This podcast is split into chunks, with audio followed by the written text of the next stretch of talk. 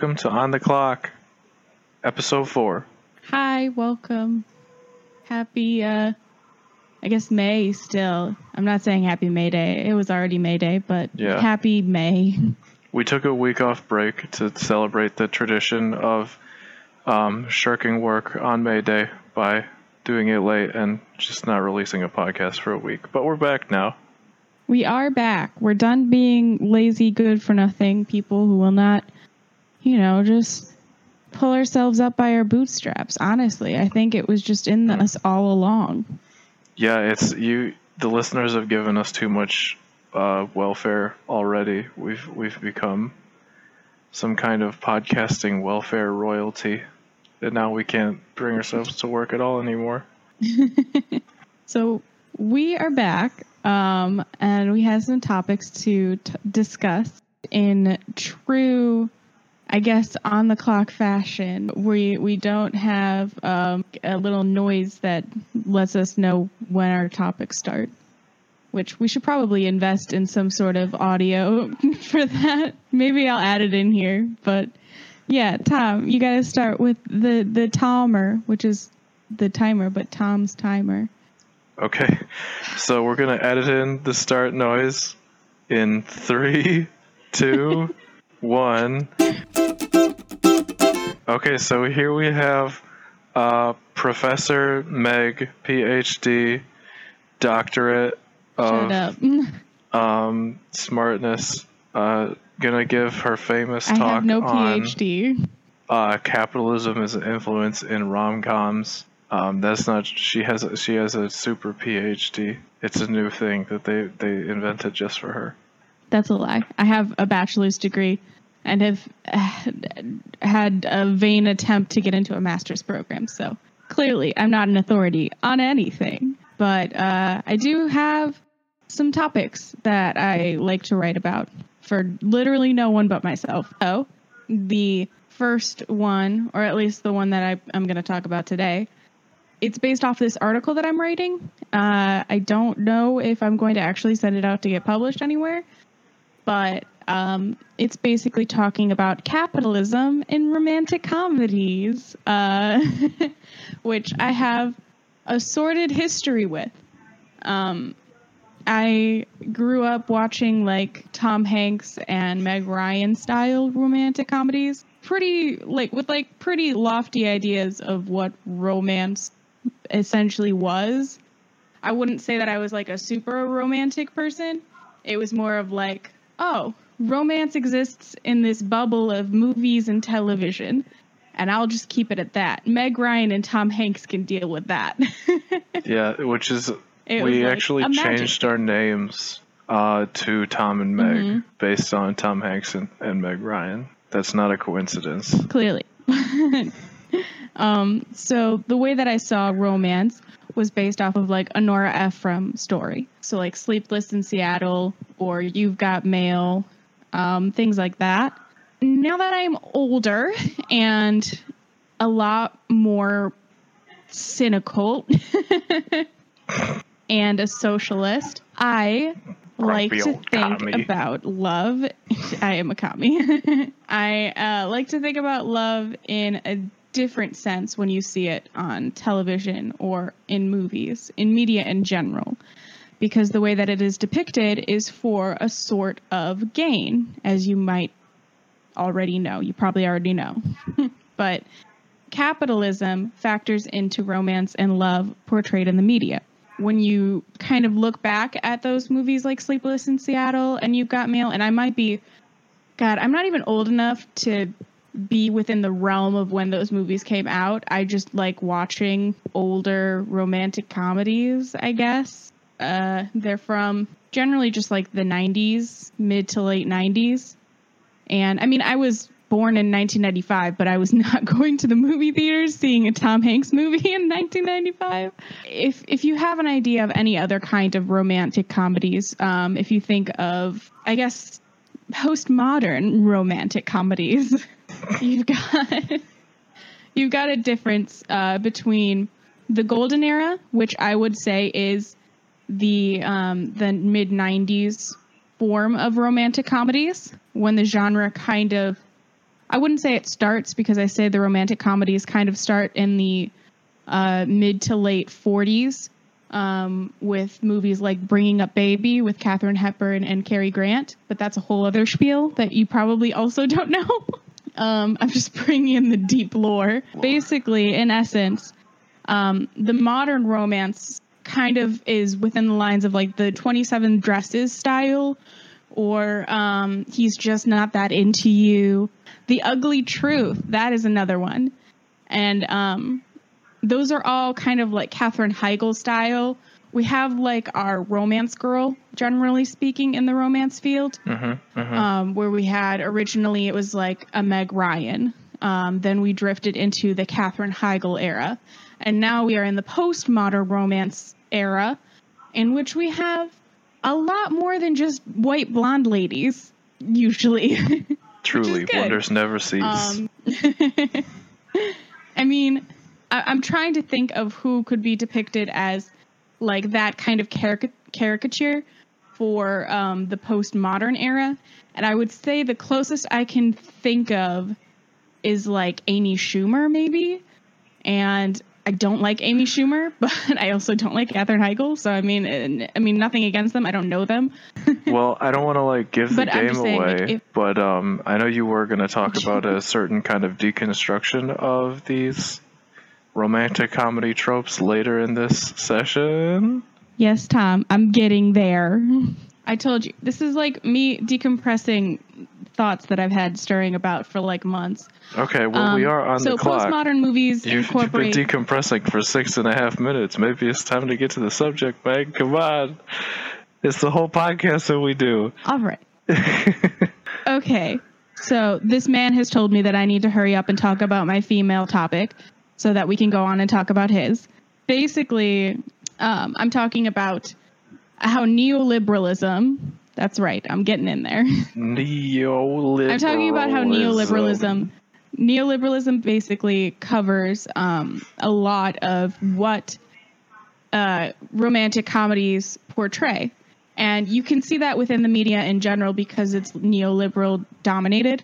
But within this kind of capitalist mindset, you can kind of see how these old ideologies of female, I guess, female lead tropes and tropes that you can kind of associate with romantic comedies. So, like, Uh, if you think about any kind of these romantic comedies, like you have the the female lead who is usually either like a journalist or like an assistant or you know something that is not necessarily seen in the the highest grade. They're prototypical female jobs quote unquote. And so when you see that it kind of denotes this sort of stereotype of the character in general of like what we're supposed to see for their career aspirations, which occasionally you don't even see. like for the entirety of Sleepless in Seattle, you see like Meg Ryan who's writing an article based off of this dude that she's like really into. like it, her entire career path is focusing on writing something about this man that she's interested in. So a lot of the career goals, quote unquote, are driven by male interests or driven by uh, the desire to get that romantic love. Um, so we see that in modern and postmodern, um, less in postmodern, um, but we see that in more of the modern romances as well. Um, mainly like as an assistant, or if there's some sort of rivalry between women um, in the workplace. You see the hashtag girl boss kind of trope playing its role. So that's like the career segment. If you're thinking about like the segmented um, like beauty aspect, that's a whole other ball game of like how capitalism basically undermines women's beauty to try to say, hey, if you want to if you want to be attractive, if you want to attract uh, a mate, then you need to be beautiful. You need to go through some sort of change to get there. You need to be better looking than this person. You need to have a sassy black friend or a gay friend to tell you how to dress.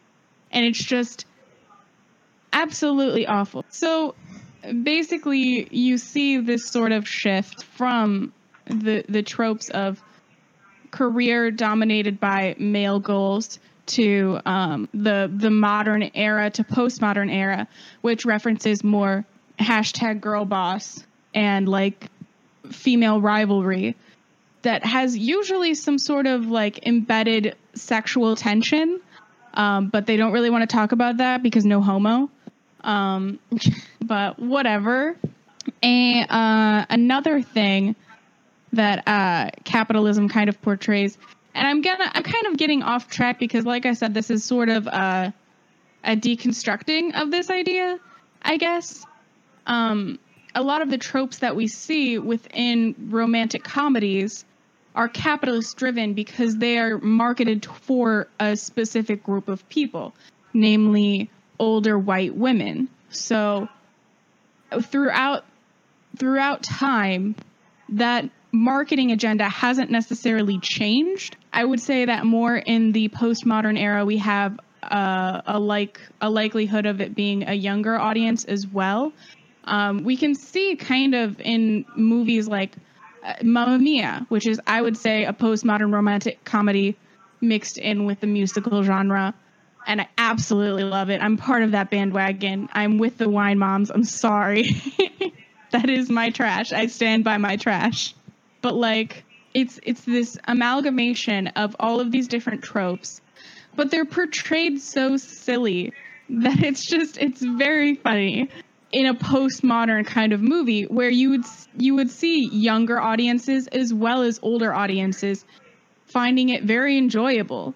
Like i would i would go see this movie with my friend's mom. Like we would sing along to the movies together she's like this older german lady who just absolutely adores mamma mia and i'm like right there with her so i mean just like having this kind of generational bridge to kind of mend over is really interesting in this postmodern era of it.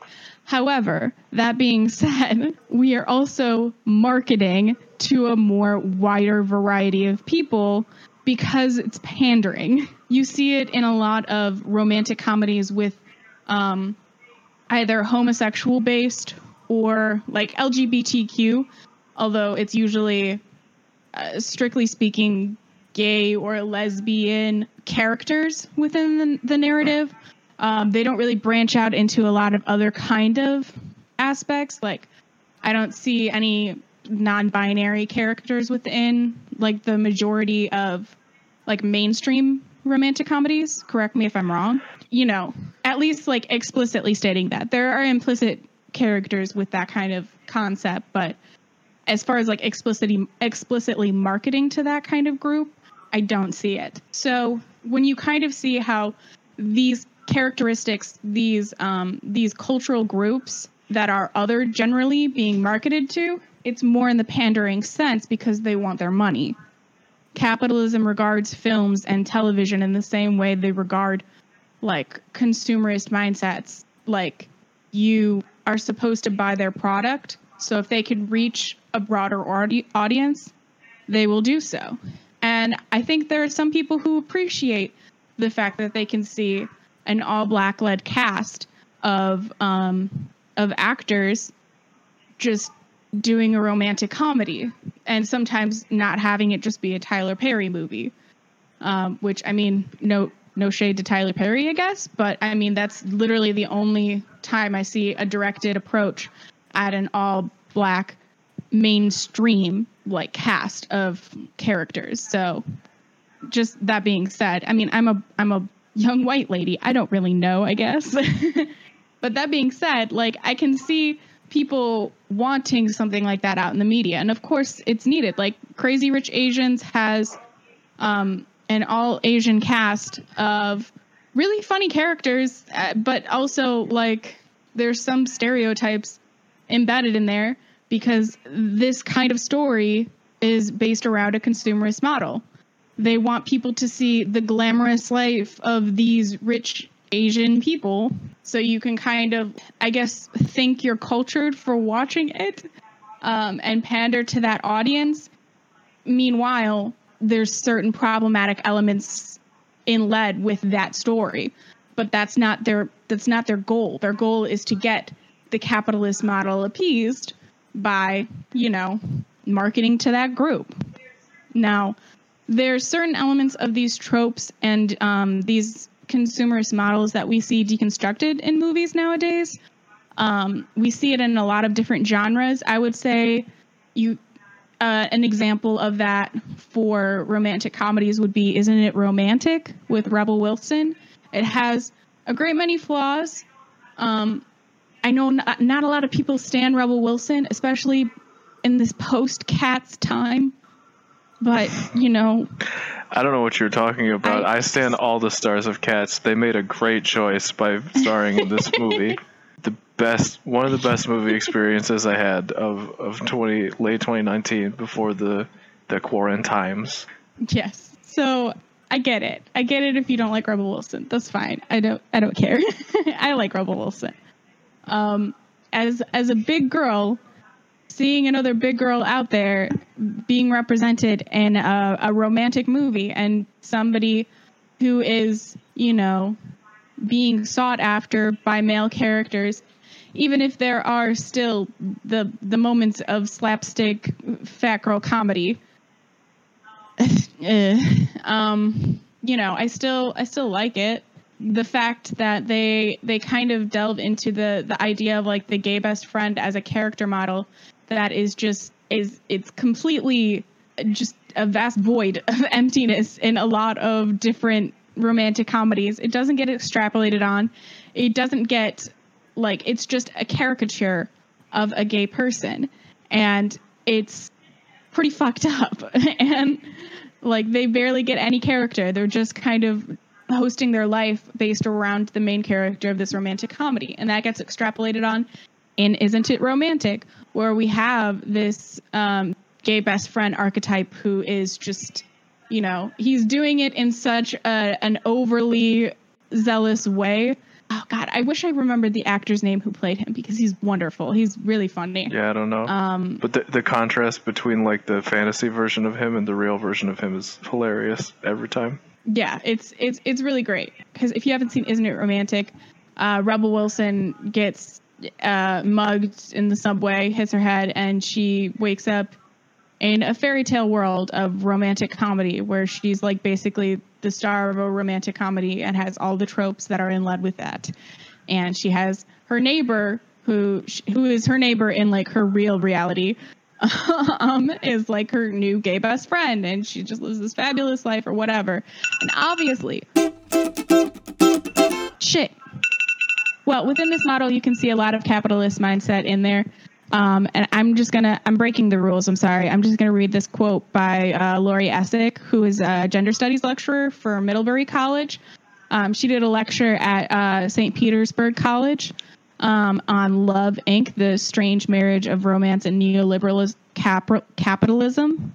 So she says, We learn to be romantic in the same way we learn to practice a particular religion.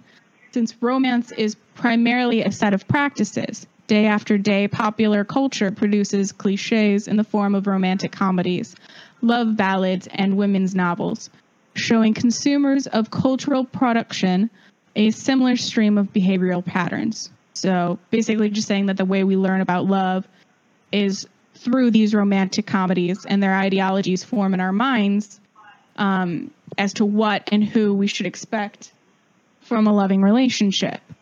Um, so kind of just showing you that like the capitalism um, and the model, the consumerist model that we see within romantic comedies affects our general lives as it does in all different senses. And now my carry on spiel is done, Tom. You're welcome. All right. I'm, I'm letting, I'm going to let you break the rules, our rules, because uh, I get to hold it over you and gloat because you got mad that I rushed you. You did rush me. It was mean. What? You ran out of time. You needed rushing. You needed more rushing, if anything. I you I ran out of time because I was anxious because you rushed me. I kept thinking that I was running out of time. And yet you. I just want to help you hit your points, baby. We've been in quarantine and stuck with each other for two months.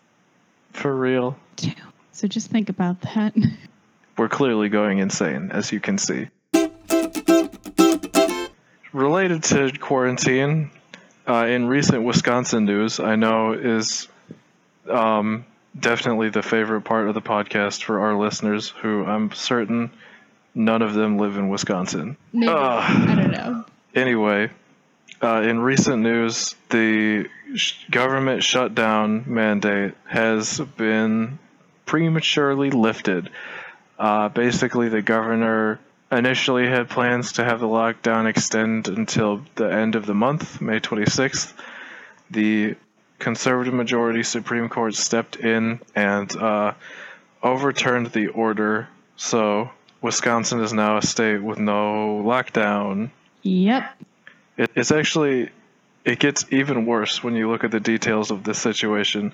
So essentially, this this went to the Wisconsin Supreme Court. Um, the Republican legislature was was pushing them to block the order of the executive branch and force them to craft new rules in conjunction with the legislature over like the next couple weeks.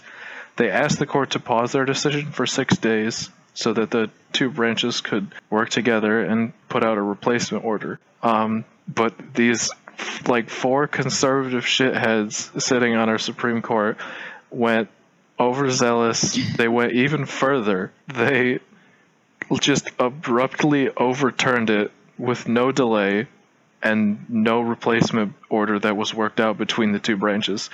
So even like our Republican state legislature didn't want this, so the Supreme Court went ahead and overturned it without any replacement in mind at all for the the rules of lockdown. And now it's just fucking open season. It's Lord of the Flies over here, folks. Yeah, we're. I mean, obviously, in the in the past like couple days that this order has been carried out, um, we've still seen people like out with uh, masks on and people still abiding by the the guidelines that were heretofore ordained. Um, but just just thinking about how soon people are going to forego that, even like just because of the fact that you know this lockdown has been lifted, it's just going to get a lot a lot more unsafe. Yeah, and this kind of ho- this highlights like this this left versus right conflict that has been going on in Wisconsin for some time now. Um, on earlier po- podcasts, we talked about. Uh, you may remember the state supreme court from our first episode where we talked about how they struck down uh, the governor's order to delay the elections, uh, forcing those to go through in the COVID pandemic when like election judges stayed home, volunteers stayed home, and everyone there was like one single polling place open in all of Milwaukee, and people had to vote like through that. the The reason they did that was to, I guess, boost the Daniel Kelly campaign, who was one of the Supreme Court judges who was up for election. I don't know if you know this or if this is the same way in other states, but in Wisconsin, uh, Supreme Court judges have terms of 10 years and they have to stand for election every 10 years. Uh, but it didn't work. Perhaps obviously that if you make people go out to vote in a pandemic, uh, they don't fucking like you. You know when they have to stand in line for hours risking a deadly illness. So Daniel Kelly got ultimately destroyed in the vote by a wide Yeah. margin. People actually value their safety. The new judge is set to take office on August 1st.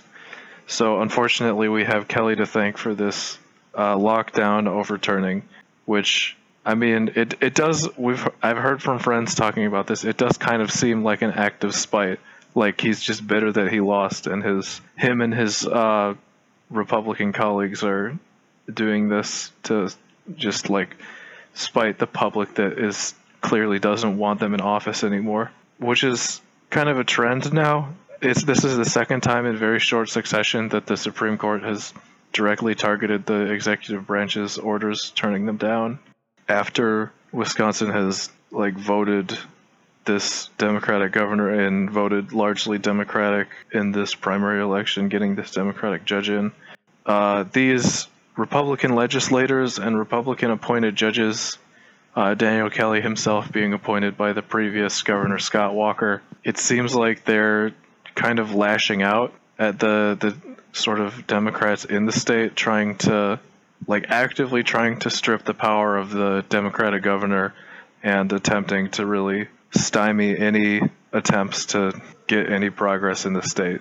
It's really it's gross and i mean we've we've talked about the the political agenda behind this pandemic both on executive um, state like just like a bunch of different levels uh, but it's just it's still astounding that we have to discuss how because of the political agenda and the the spite of these politicians. There are people who are put in more danger and there are people who are wondering how they're going to you know get paid or be able to feed their kids or wonder if they're still going to have a job.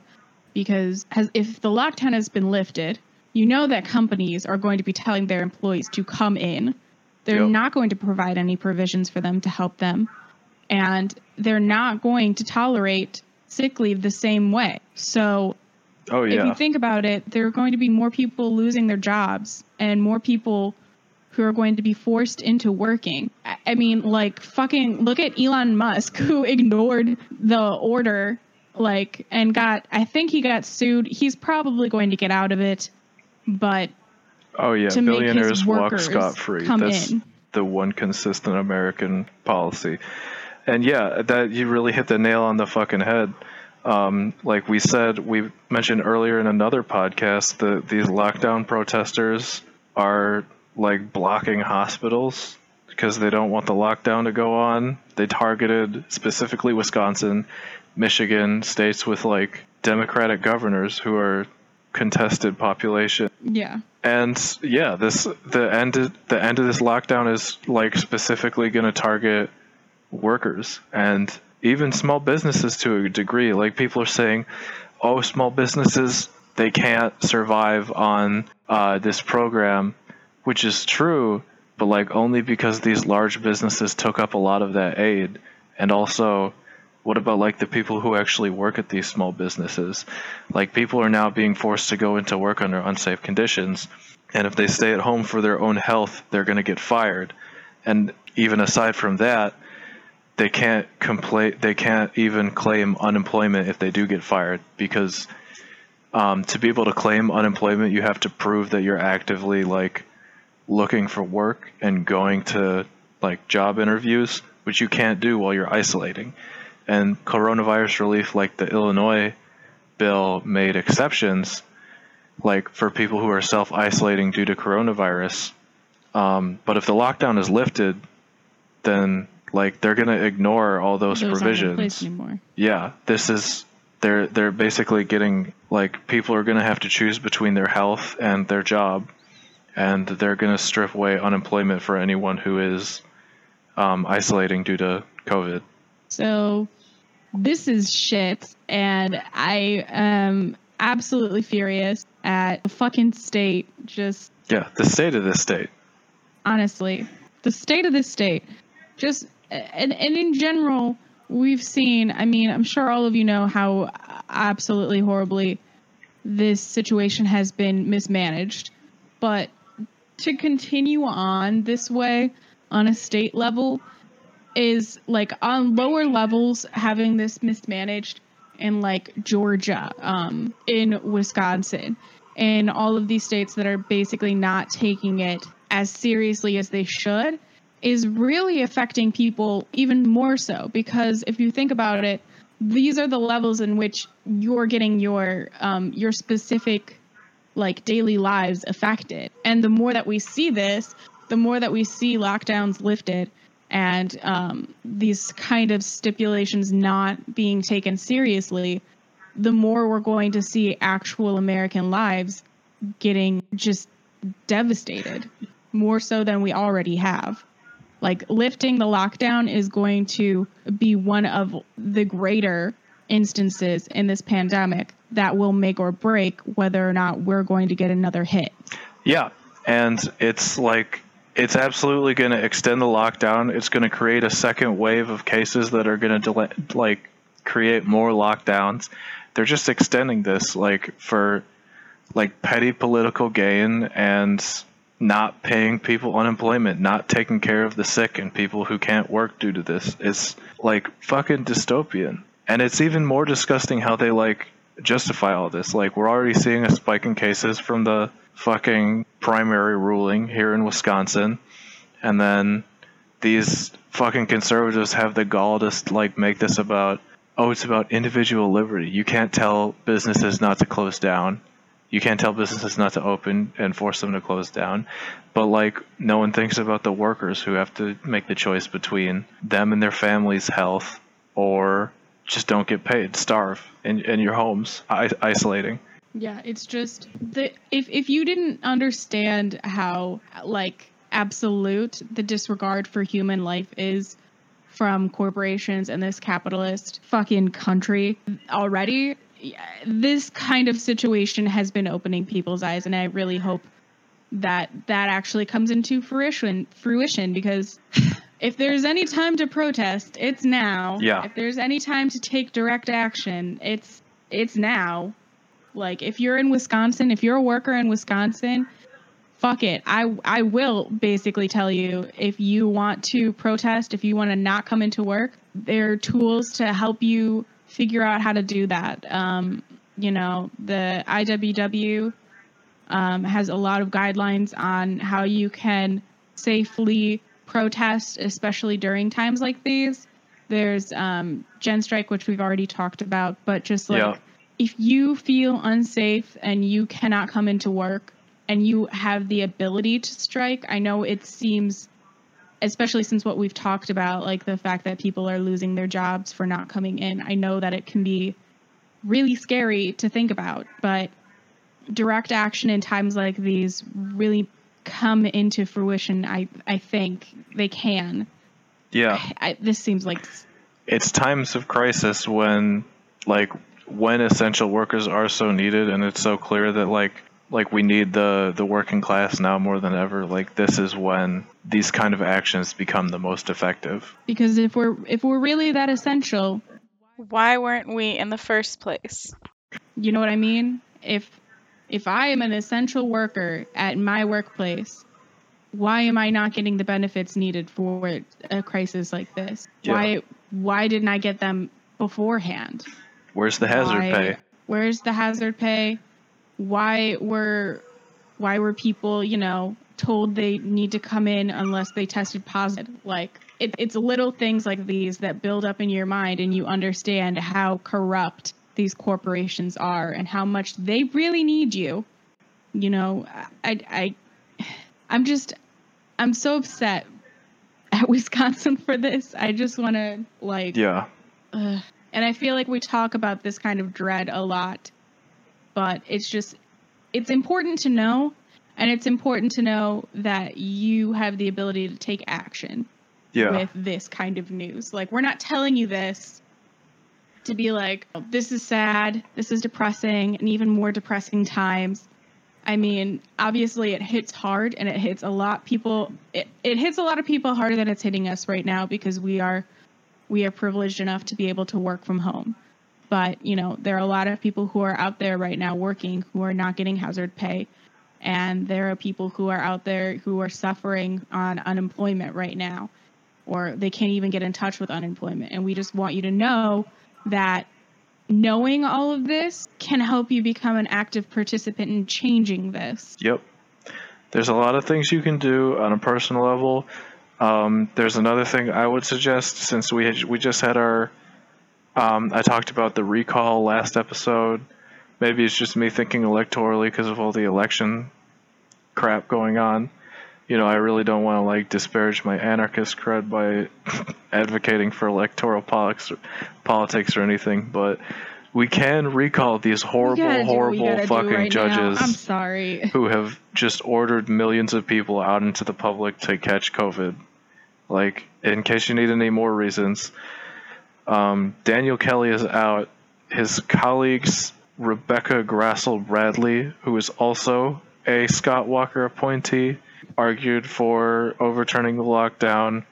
Com- and in a fucking brazen, incredible act of hyperbole, compared this authoritarian power to the Korematsu case, uh, the Supreme Court decision that upheld Japanese internment during World War II. Right? Holy shit. Right? I did not know that. Yeah. And, you know, goes without saying that she also ordered the election to go forward. It's it's it's so bad that our Supreme Court has seven people. There are five Republicans and two Democrats, and this decision was so bad that even one of the Republicans on the court couldn't go forward with it, and it went forward 4 3. Which means, by the way, that if this motherfucker who we voted out on their stupid, bloody, like, disease primary had been out of office, this vote wouldn't have passed. So, fuck, like, ugh. Even when electoral politics sees progress, it doesn't see progress. It's, ah. Anyway, yeah, I we should recall all these stupid motherfuckers who voted for this bullshit. It's just like this legacy of a Republican government that gerrymanders the state. And like Wisconsin is so fucking weird politically. Like there's they vote they voted blue in They are. presidential elections until the Trump campaign, which I mean probably is partially the fault of Hillary Clinton for not even setting foot in the state during the campaign, but still they've reliably voted for democratic presidents before that but also the state at the state level it was consistently republican for like a while It's one of the swing states, or at least it has been, but not always. Like, it's yeah just. it, its status as a swing state is incredibly recent just since the presidential election basically Yeah, like it's just it's mm, Wisconsin's weird. weird Wisconsin- shit Like we love we love this place. We really do. but the leadership man Hodags. Hodags should just take over the government. yes hodags come sweeping from the north skewer everyone cut them to pieces with your razor white claws No one knows who the Hodag is. Look it up. This is a very Wisconsin it's thing. the state cryptid look it up they're great Hello. Hey, welcome to uh, the Shoutout Zone. Yeah, we're here to talk about advertisements that we are not paid for, but we really like, and you should check them out. Yeah, I'm really glad that I included this segment so that we could include ads that we will definitely never get. Yeah, Because now we just use them to shout out projects that we actually like and think are good. yeah, pretty much. One of those projects, which um, is, I don't know if it's like a side project, but um, Means TV, if you've heard of them, um, some of you might have heard of them. They are a TV collective. So they're a streaming service collective um, where you can watch content uh, oriented around leftist media, things that we like. Um, you can also find uh, leftist content from like YouTubers. So you could find like Mexie from the Vegan Vanguard, or you could find Thought Slime, uh, who's also Scaredy Cats. I absolutely adore so much. Uh, you can watch all of his content there as well. There's a, a gaming um, sub portion of Means TV that has just released on May 5th. Uh, Tonight We Riot, which is a, a video game. Is video game time. It's a videos game. Yeah, it's on. It's available on the Switch, and I believe PC. I thought it was just Switch that you could play it on. No, you should be able to play it on the PC as well. Oh, wow, okay. Um, Great. Even more avenues for you to experience Tonight We Riot. it's available on Steam and it's on the Switch, which we have it on the Switch, and it's really fucking fun. It's really hard. We're so bad at it. We're pretty bad. It's it's a fun ride, but boy, we are not good drivers. Yeah. Um, I'll read just like to kind of like encapsulate it better than we can. This is their uh, promo on the uh, the Switch site or Nintendo site. Um, so, in a dystopia where wealthy capitalists control elections, media, and the lives of working people, we're faced with two choices accept it or fight for something better. Tonight We Riot doesn't have just one hero. Instead, you play as a movement of people whose well being determines the success of your revolution. Tonight We Riot is an unapologetically political socialist game about worker liberation in the face of a vari- an overpowering capitalism. of overpowering capitalism. It's also quite a bit of fun to play, and that's from Variety. Um, we love this game, and we're just kind of promoting it because, like, we, we just want people to be into, you know, this kind of content. And if you're into Yeah. our content, you're probably into theirs. It's and like in terms of gameplay style, it's kind of like so it's a it's a side-scrolling beat 'em up, but it since you're controlling like a whole movement of people, you'll get like you know a big crowd of liberated workers who will follow you around and kind of follow your actions, and you have like limited controls over what they do.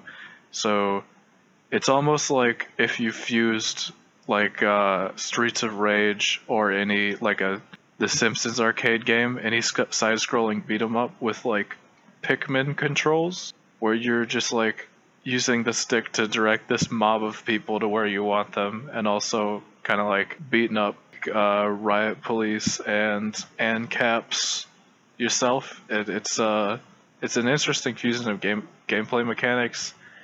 It's I mean it's it's simple. It's got a little bit of depth to it. It's a really nice combo. We're we could talk like a whole 20 minute segment about how cool this game is but um, if you'd actually like to see gameplay of it uh, means tv on their youtube channel has a, uh playlist uh, featured by like left trigger um, which is just like um, some leftists playing video games and showcasing them. And their latest one is tonight we riot. So if you want to see actual gameplay of it check that out. Um, you could also watch Thought Slime on um, Twitch. He did a stream like two weeks ago or so. Um, Yeah, honestly, I where feel he like- streamed Tonight We Riot. I feel like every lefty streamer is going to do a stream of this game, probably. Yeah, most likely. We've seen like a couple already. It's really cool, and you should check it out. It's only fifteen dollars on um, Switch. I don't know how much it is on PC, um, but considering how obscenely expensive the video game industry makes things, uh, fifteen dollars for our price point isn't super bad. But I'm not about to tell you how much money you should spend on things. I mean, it's like a quarter of the price of any AAA industry video game, and it doesn't have the microtransactions, so it's pretty cheap compared to any modern video game, basically. So yeah, we just wanted to promo that, and promo means TV because uh, we're really excited for any kind of uh, left media being portrayed, obviously. And then I guess the other shout outs that we have are really just for us because, you know, that's something that we do too self promotion. if you would like, you can follow us on Facebook um, for On the Clock TM. Uh, if you'd like to follow us on Twitter, we are on Twitter at On the Clock TM as well. Um, Podbean and SoundCloud and iTunes is where you can find this if you're not listening to to them on here already. Because I mean, I don't know what else you would be listening to us on. um, if you could leave us a review on iTunes, that would be really rad. Because like apparently that matters in the podcasting community. I don't know why, but The it would be really cool to see what you think. That's what iTunes tells me, at least. Um, Yeah. Whenever I upload a podcast episode. Smash that subscribe button, ring the notification bell. Wait, this is the wrong platform for that. Yeah. So if you could, it would really be actually kind of nice to have people talk to us on Twitter or Facebook or some sort of social media to let us know what you want us to talk about. Because otherwise, we're just going to talk about a bunch of our nerd shit that we have already on the mind. So, like, my nerd shit's next. Next is Tom's nerd shit. So, like, you're just going to keep hearing this unless you tell us to talk about other things. Yeah, honestly, like if we see an, any suggestion, probably gonna jump on it because that will mean we have like one fan who gives a shit enough to actually want input on the show. So like, be the first, be the- be the first ever, make history. be the change you want to see in the podcast world because it's what Gandhi Yeah. says to do. So do what Gandhi says. Do what, do what Gandhi says and subscribe to on the clock. Gandhi t- Gandhi said it, not me. You can't be mad at me. I will put links to Means TV and um, the Left Trigger video for um, Tonight We Riot so that you can see the gameplay and everything. Um, but other than that, that's all we got for ads. So thanks. Next topic. Yeah. We're on to our next topic. Tom, you got that time? Oh, you know it. All right, let me know when you're ready. Cool. All right. So I'll try to get this one done a little bit better slash faster than the previous one. Um, I'm never gonna live this or at least down. my first one. This topic is going to be on a book that I read. I know, I'm such a nerd. I read this book a couple months ago, and I've been wanting to do. I don't know if I've been wanting to do uh, like a talk about it, a YouTube video, or like a video essay or something on it, but I just wanted to talk about it. Um, the book is called Savage Appetites by Rachel Monroe, and it is a a really good um, kind of like think piece on women within the crime narrative, um, specifically the the consumption of crime media and their role within elements of of crime or within elements of mm, like criminology, I would say. Um, it's split into different parts, uh, those being uh, the victim, detective, defender, and um, the killer. I, I really like the way that she splits these parts up and discusses um, a couple different stories um, and a couple different research topics, um, depending on the narrative that you're working with. So, like, we have initially the detective as the first subject. And for that subject, we are following the, the mother of forensic science, Frances Glessner Lee. Um, she's a a wealthy a wealthy woman who was not allowed to go to school at the time. It was like the early 1900s, and she was interested in criminology, um, but she had to just be like a like a wealthy woman and just kind of hang out. But she came up with these nutshells, um, which is it's a weird thing to talk about. I guess it's just like the like little dollhouse setups of crime scenes, and she would um, work with police officers and detectives. She worked with Harvard Institute of Criminology and uh, Legal Medicine, and she basically started the the idea of conceptualizing cases based off of forensic science.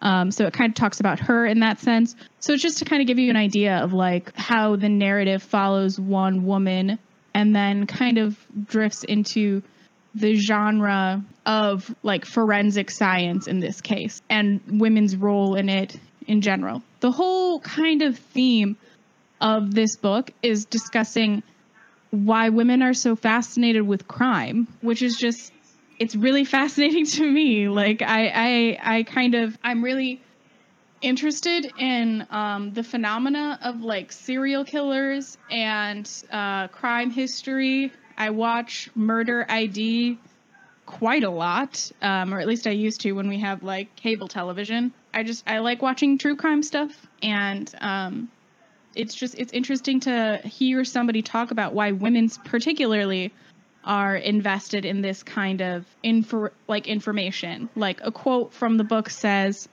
Uh, television executives and writers, forensic scientists and activists, and exonerees all agree true crime is a genre that overwhelmingly appeals to women.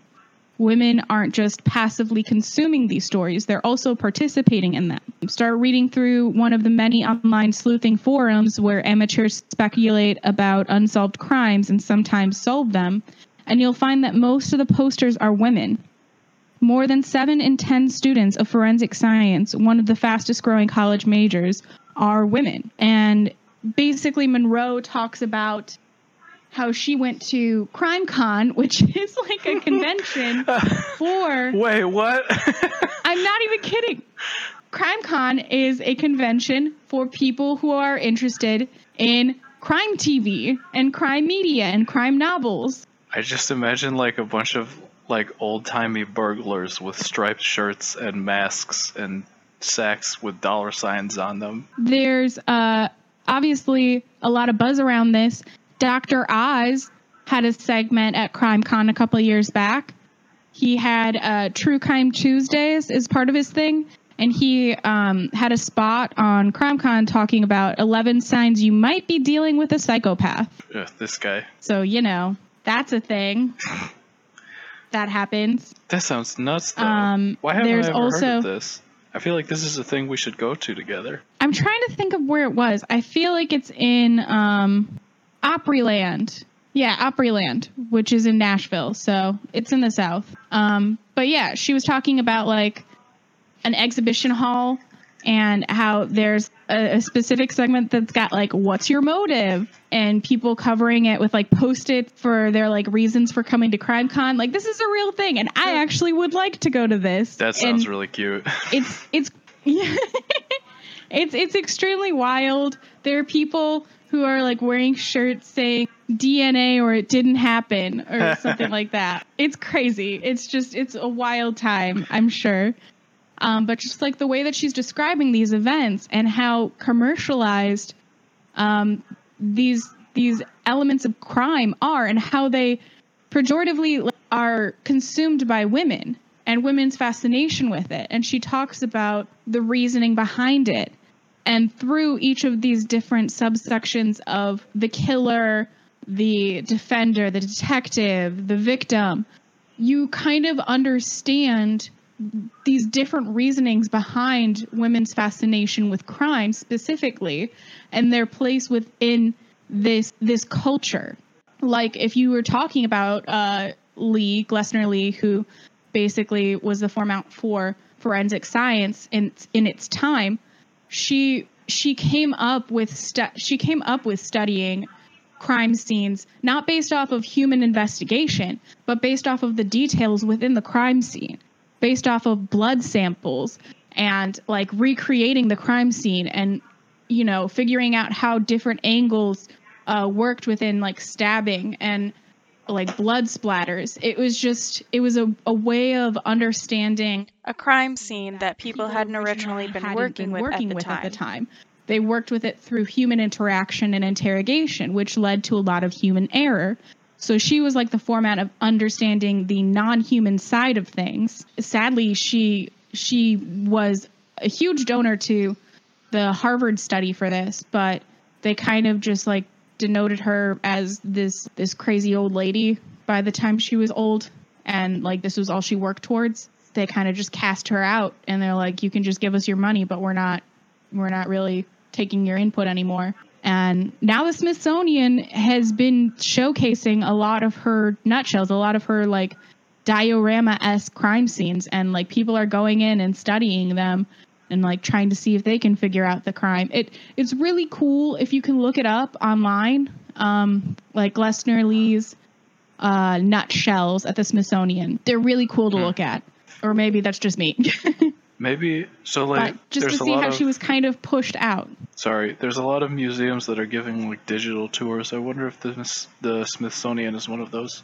I don't know, but uh, Yeah, I think um, it's just it's very interesting to see like nowadays a majority of the people who are going into that degree are women. The way that she kind of depicts it, Monroe depicts it, is like how um, Glessner was like in a smaller role in her life. Like she felt like she was just so closed off um, and put into this this this womanly role of just staying in the household and being just like a married rich person. She created these nutshells as like analyzing like the smaller structure of things and keeping this kind of this this large effect into a smaller case which kind of mirrored herself if you go into the victim section it talks about sharon tate and uh, charles manson murders and the manson girls it talks about how when sharon tate died everyone was a victim of that basically is what um, she found out. Like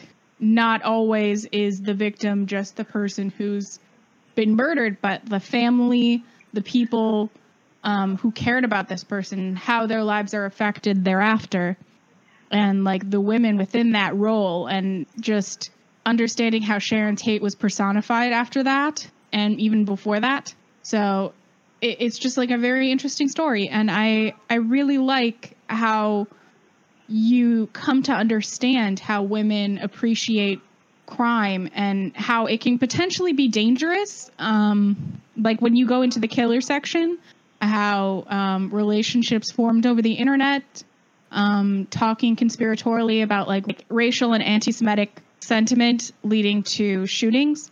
Um, so just like a warning there, if you are not interested in um, that kind of topic, it gets pretty hard at the end. Um, I know it took me a bit to be able to read it just because of the subject matter, but it's it's still a very interesting story. They also have uh, the Defender segment, which talks about the um, the Little Rock Three and the Satanic Panic of the '90s, and they talk about uh, Damien Echols and how he was wrongfully convicted of murder based off of the fact that he was a, a Wiccan who dressed differently um, in West Virginia, like in a small town of West Virginia. So, and it's talking about like the relationship he had with this woman while he was in prison and how she basically fought and advocated for his release. And the public defender who also worked to advocate for his release, and how when you go into a courtroom as a public defender and you're a woman, everything is based off your appearance you have to play into those gender roles because that's how you're being portrayed. And if you think about the women throughout like criminal history working as public defenders, how are they personified in articles, in any news, any history? Like you you hear them depicted based off of their looks, based off of their demeanor. Are they too hard and strict? Are they too light in their sentencing? Like a lot of what they're seen as is based off of their physical demeanor, which I think is just an interesting and very true statement to make. And I mean, a lot of this you can already kind of tell and you can already kind of understand just based off of what you know about feminism and what you know about the society and the patriarchy that we live under.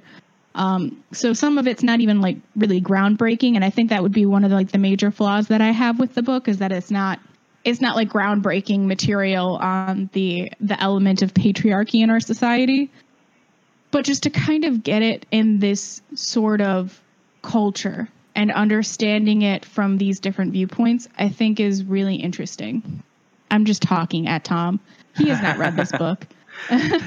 Well i mean I, I remember a few things because you know you did tell me a lot about it on like car trips and stuff before the the current pandemic times. Uh, I remember this this guy, this Wiccan guy, who got framed for this this killing. And yeah, she, folks, yeah, she's was... not kidding about the dark material in the book. It's it gets pretty dark. Yeah, it gets pretty bad. Um, the the last segment, which is the killer, which does bring up like the school shootings and everything. That's really hard to read. I don't like guns, and I don't I mean, I don't think anybody likes school shootings, but I'm just, I'm not an advocate for any kind of violence within that. So getting to that part really messed with me. and I mean, she talks about it like Monroe researches this stuff and she went through um, the conversations between these two teenagers who were discussing, you know, school shootings and discussing um, bringing guns over the plane how they were going to do this. And she's just like reading this, she's like, I had to take a step back. And like even going into like my bank or whatever, I was thinking about all the different ways that somebody could potentially shoot up the place. Or I was in my library and thinking about like how somebody could come in, bring in a gun and just like potentially have a, a, shooting here. And she's just like it just like it sticks with you after hearing this. So yeah when i say like warning there i do mean warning. I wonder if this plays into like and i don't like i'm just an ignoramus who hasn't read the book. So if she discusses this you know tell me that i'm putting my foot in my mouth. But like that maybe this is why um, women are so disproportionately represented as fans of true crime. Because like they are already in that position where they are more vulnerable in a lot of situations. Yeah, she definitely she talks about that at the beginning. She talks about the different reasoning in the first portion, um, kind of like the introduction of it, about like the the reasons, the potential reasons for why we are within this media, why we want this media, and it was like, it it. I'll just read what she said here. So basically she says sometimes women's attraction attraction to true crime is dismissed as trashy and voyeuristic because women are vapid or sometimes it's unquestioningly celebrated as feminist because if women like something then it must be feminist. Uh, and some argue that women read about serial killers to avoid becoming victims. This is the most flattering theory and also it seemed to me the most incomplete by presuming that women's dark thoughts were merely pragmatic, those thoughts are drained of their menace.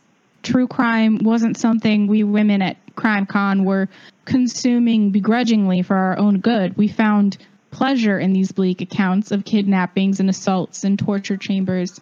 And you could tell by how often we fell back on the language of appetite, of binging, of obsession a different, more alarming hypothesis was the one I tended to prefer. Perhaps we liked creepy stories because something creepy was in us. And um, that part really resonates with me because I love horror. I love a lot of creepy elements of things. And I think it's this other topic that, um, you know, people get into. Ah, that's time, Um, unfortunately. That is time, but you know, at least I left it at that. Uh, Savage Appetites by Rachel Monroe. Uh, check it out if you can. That was really good. I didn't even plan that. Like the listeners won't believe it, but I did not know you had a quote ready when I asked if if she said that. Oh, baby, you know I always got quotes ready. I annotate literally everything. Uh, yeah, I mean that's true. She she looks at like old school books of mine. And it's like, where's all the annotations? I love my annotation. The only time I ever annotated was when I was required to, and I just made up stuff to write in the margins. That's fine. Sometimes I did that too. I used to like, I have this one book where I would just like, every time there was some sort of twist, or if there was a character I wouldn't like, I was just like, what? And I just wrote what into the margins of the book. Oh man. It was a good book. It had a lot of twists. So yeah, Savage Appetites. That's like it's the detective, the victim, the defender, and the killer. Is the four chapters. yeah. That sounds like what would make great classes in an, a tabletop RPG to me. Oh my god. It's segue time, baby.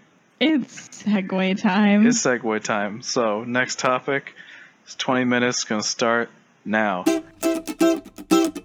So Let's do it. about a year ago, uh, Meg and I started going to a local D and D group not far from our workplace, which is, I think, for her probably the first time. It was like the first experience you had with tabletop RPGs, right? Yeah, the only other time that I'd experienced it was just like I I listened to podcasts on it and um like so I just kind of like took in that kind of media, but I never actually participated in it.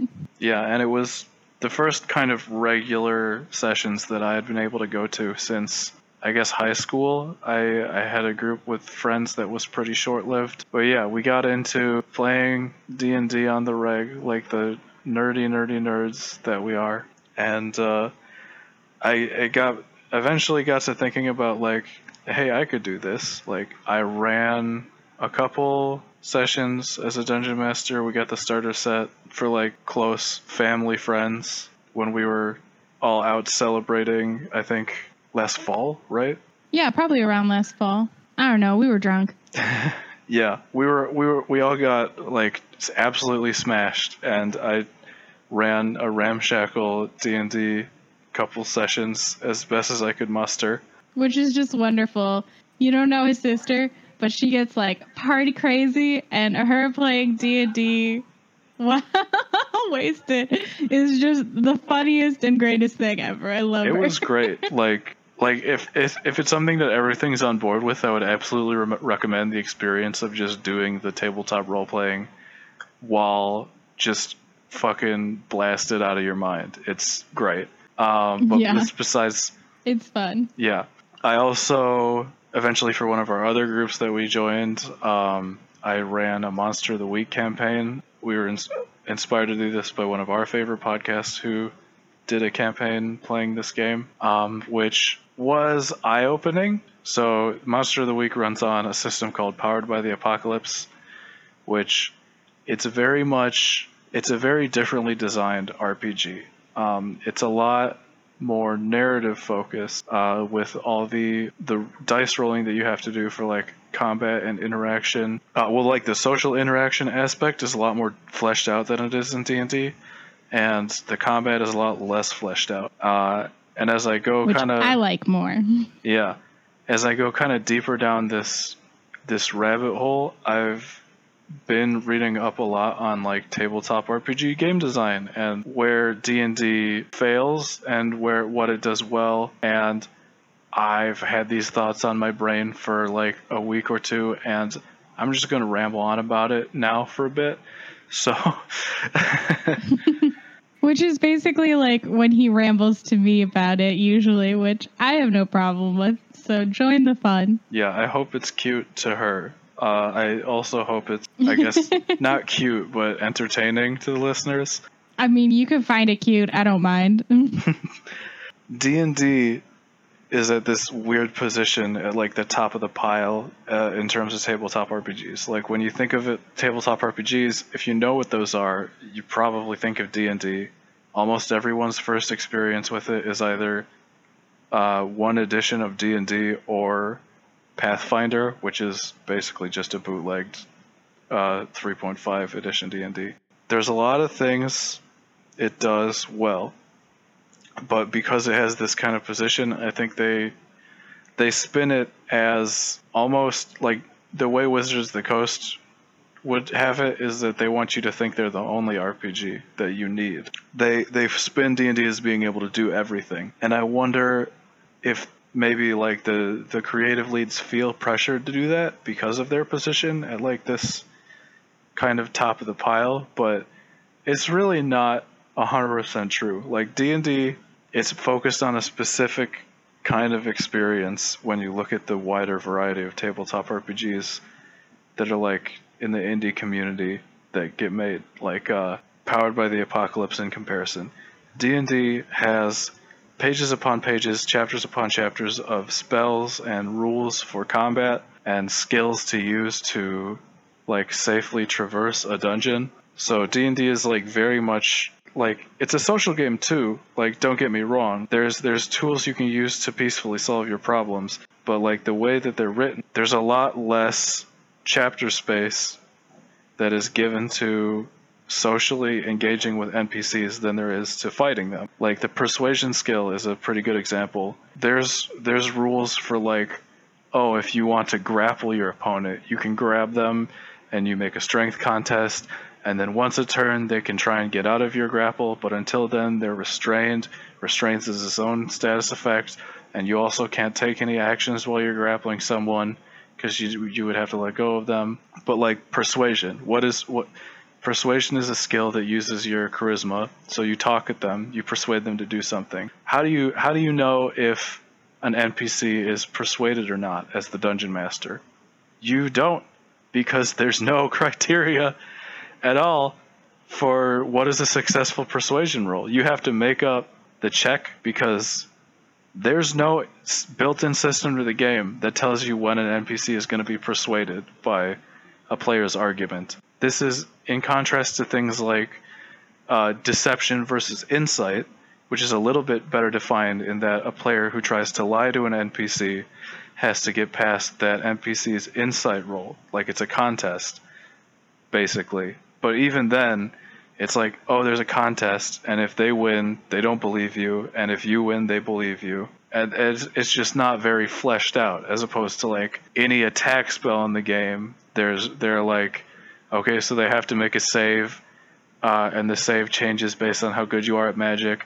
And if they make the save, maybe they take half damage, maybe they don't. It's got this area of effect. And even then, like as a combat focused RPG, it suffers a little bit from this. Like there's all this page space that is de- dedicated to combat mechanics and there's no mention of like like there's ranges of spells there's oh this hits in a 50 foot cube and it it has a whole section of the game that is dedicated to showing you what like how rays hit enemies in a line or how a sphere will hit enemies in in that group. But there's also almost no mention of a grid that you're you you should have minis on a grid to track all this I feel like D&D is so complicated and we're just we're explaining a lot of things that might be a little complicated for people who don't know D&D. yeah it's it- yeah this is this is going to sound like i'm speaking an alien language if you're not really familiar with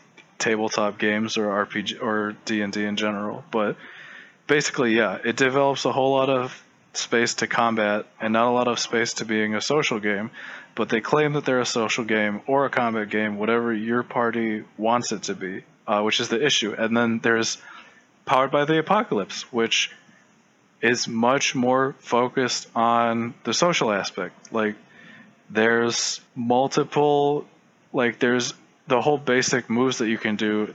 There's like six actions and like only really two of them involve uh, fighting ability at all, and only one of those in- inherently involves violence. Uh, kick some ass is the basic Yeah. I fight them roll, and it's it's just one roll, um, and most of the time you're actually discouraged from doing it in game because it involves both characters doing damage to each other. So it's usually like an even exchange, even if you get like a a quote unquote average result. And I mean the mat the amount like the amount of health that you have for this kind of um, RPG is is pretty low already. Like usually, if you're with um, like D and D, you can if you level up, you get more hit points, so you have more health. Um, which we don't really. I mean, we haven't leveled up in um, Monster of the Week, so I don't.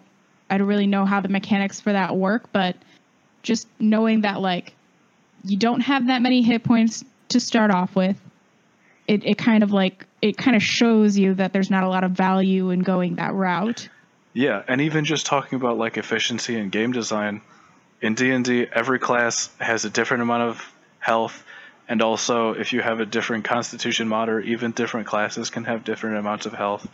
Um, in Powered by the Apocalypse, every character has seven health, and that's it. That's all the page space they devote Yeah. to that.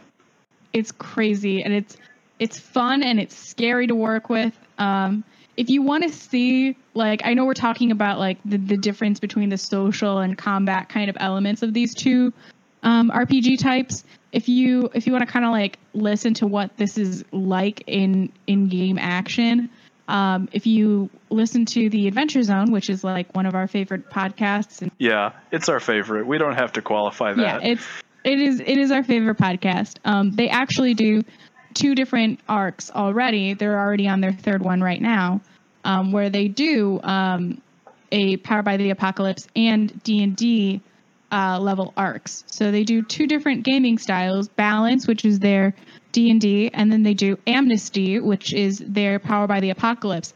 And just from a storytelling perspective, the way that they do it, because it is like a funny like story that they're telling throughout the whole thing like just just the way that they tell it you can see how different the, the game Yeah. elements are into how they're weaving their story and you can see that like since powered by the apocalypse is based on it's fluffier so if you're not familiar with the parlance crunch is like hard numbers and rules and fluff is uh, social elements and improv powered by the apocalypse is a much fluffier system which is like a good thing especially for their story driven podcast because the amnesty arc is probably the best content that they produce on that podcast. Yeah it's it's so fucking good. I love that arc so much.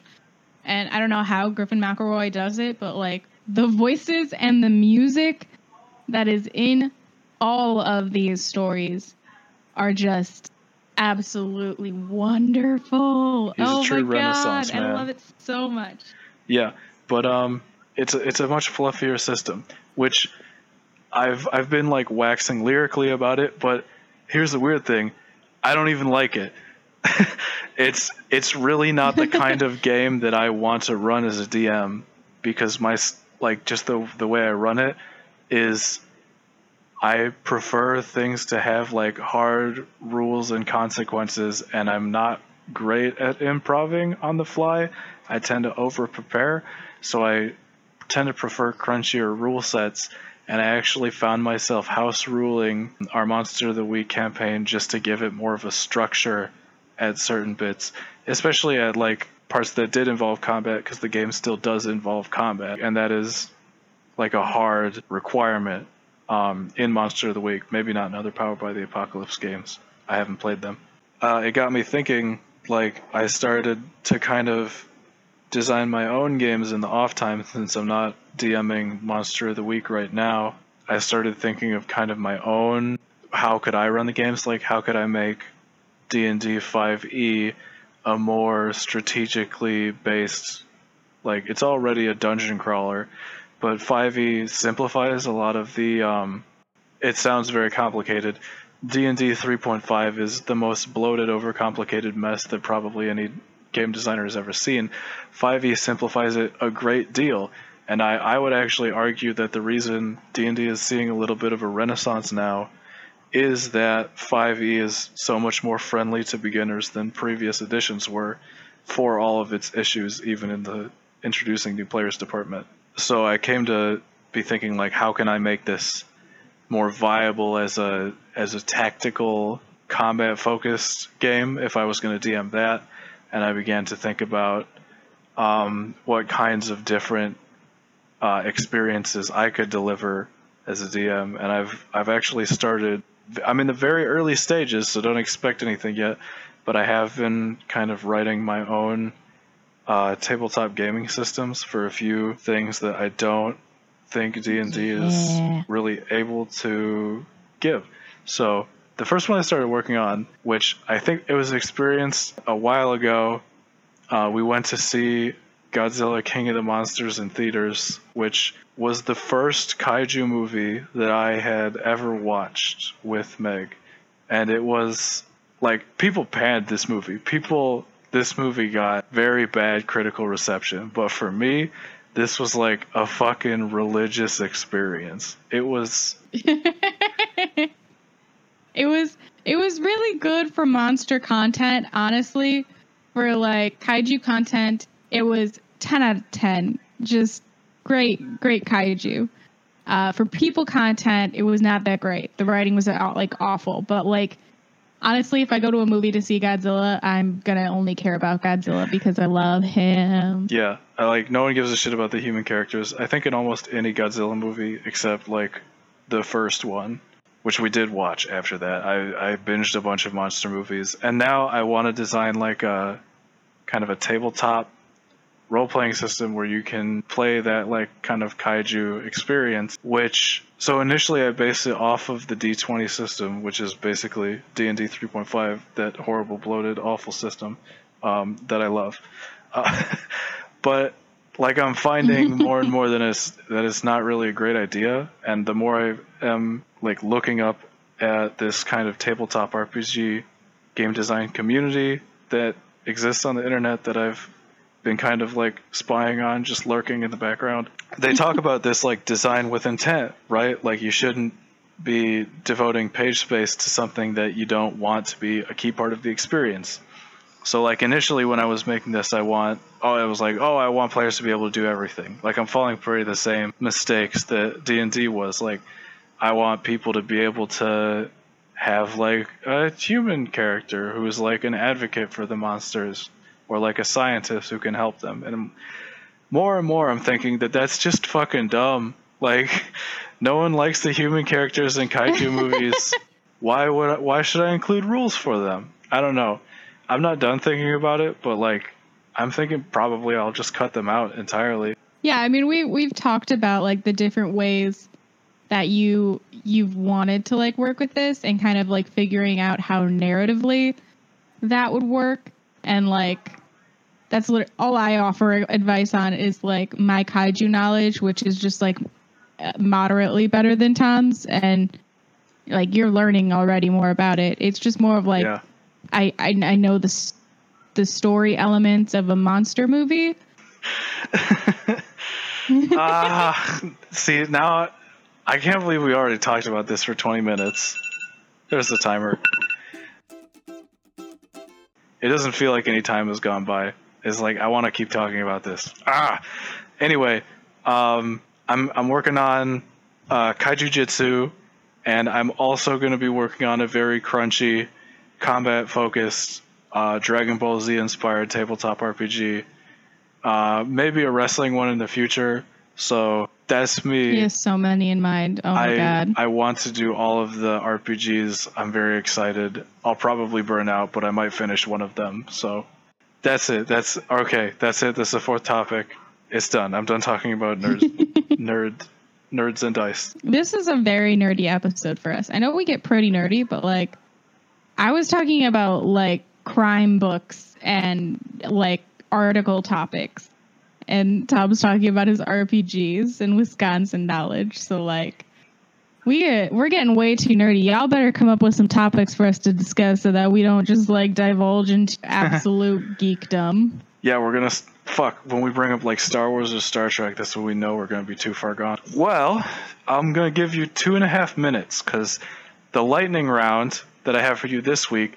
I want you to talk about what are our favorite and least favorite streaming services that we're going to be cutting and subscribing to. All right, three, two, one. Subscription streaming services.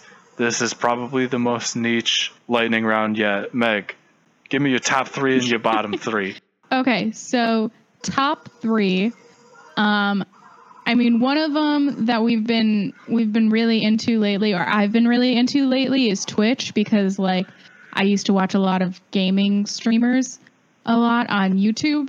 Um, and now, and I like a lot of art videos a lot. I love watching people do art content as well. And now I just watch the people I watch on YouTube, but when they Twitch stream. So that's one.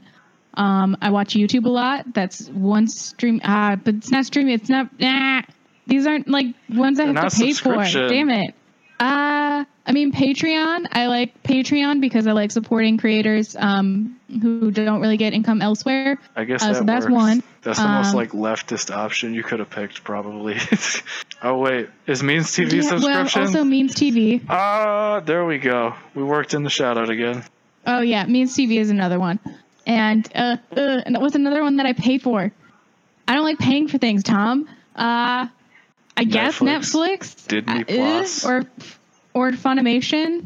I like Funimation because we've been watching Dragon Ball Z, and I haven't learned anything about Dragon Ball Z until now. So uh, don't come at me. but like, yeah, uh, least least favorite is Hulu because they're garbage and they make you pay extra for double subscriptions, and that's Yeah, what the fuck? garbage. Hulu Live TV. What is this bullshit? Fuck, we're not. It's just cable. We cut cable with subs, with the streaming services. That's the point. Yeah. Uh, WWE because they cut people and they're awful in general, and we've Just talked about this worst, last week. pettiest And then third one is gonna have to be Amazon, which Amazon Prime being that case, I can't really cut it because my family uses my Amazon Prime, so I don't want to Cut- cut them off. Sneak into their But, bank like- account. We're cutting it. I think I pay for Amazon Prime, Wait, what? but either way, Ah. yeah, I pay for Amazon Prime for my family. I'm pretty sure. Either way, Jeff Bezos runs it, and I don't like him, so eh. All right, that's time. Damn, that's the first time I think we've actually like That conclusively did a lightning round. I tried really hard to be concise. You gave me a good topic to just like actually think about. I I watch a lot of shit on free content and I don't want to have to pay for things ever. Paying for things is blah. I agree. It's blah. That's why this podcast is free to your ear holes um, every week, except when it's not uh, every week. So that's been on the clock. Have a great week or two weeks, depending That's on how it. we feel. Stop. No, it's going to be I swear that we're going to get better about the schedule. Like we we've done one misstep so far out of four episodes. We're a quarter of the way down. 75% But, success like- rate isn't that bad. yeah, we're trying our best here. It's it's quarantine. I'm working on some career prod- progress. Uh, so we're just we're going through some motions right now. Please forgive us. Yep. And with that, that's our farewell. Please forgive us. Uh, see you next Please week. forgive us. Bye. Bye.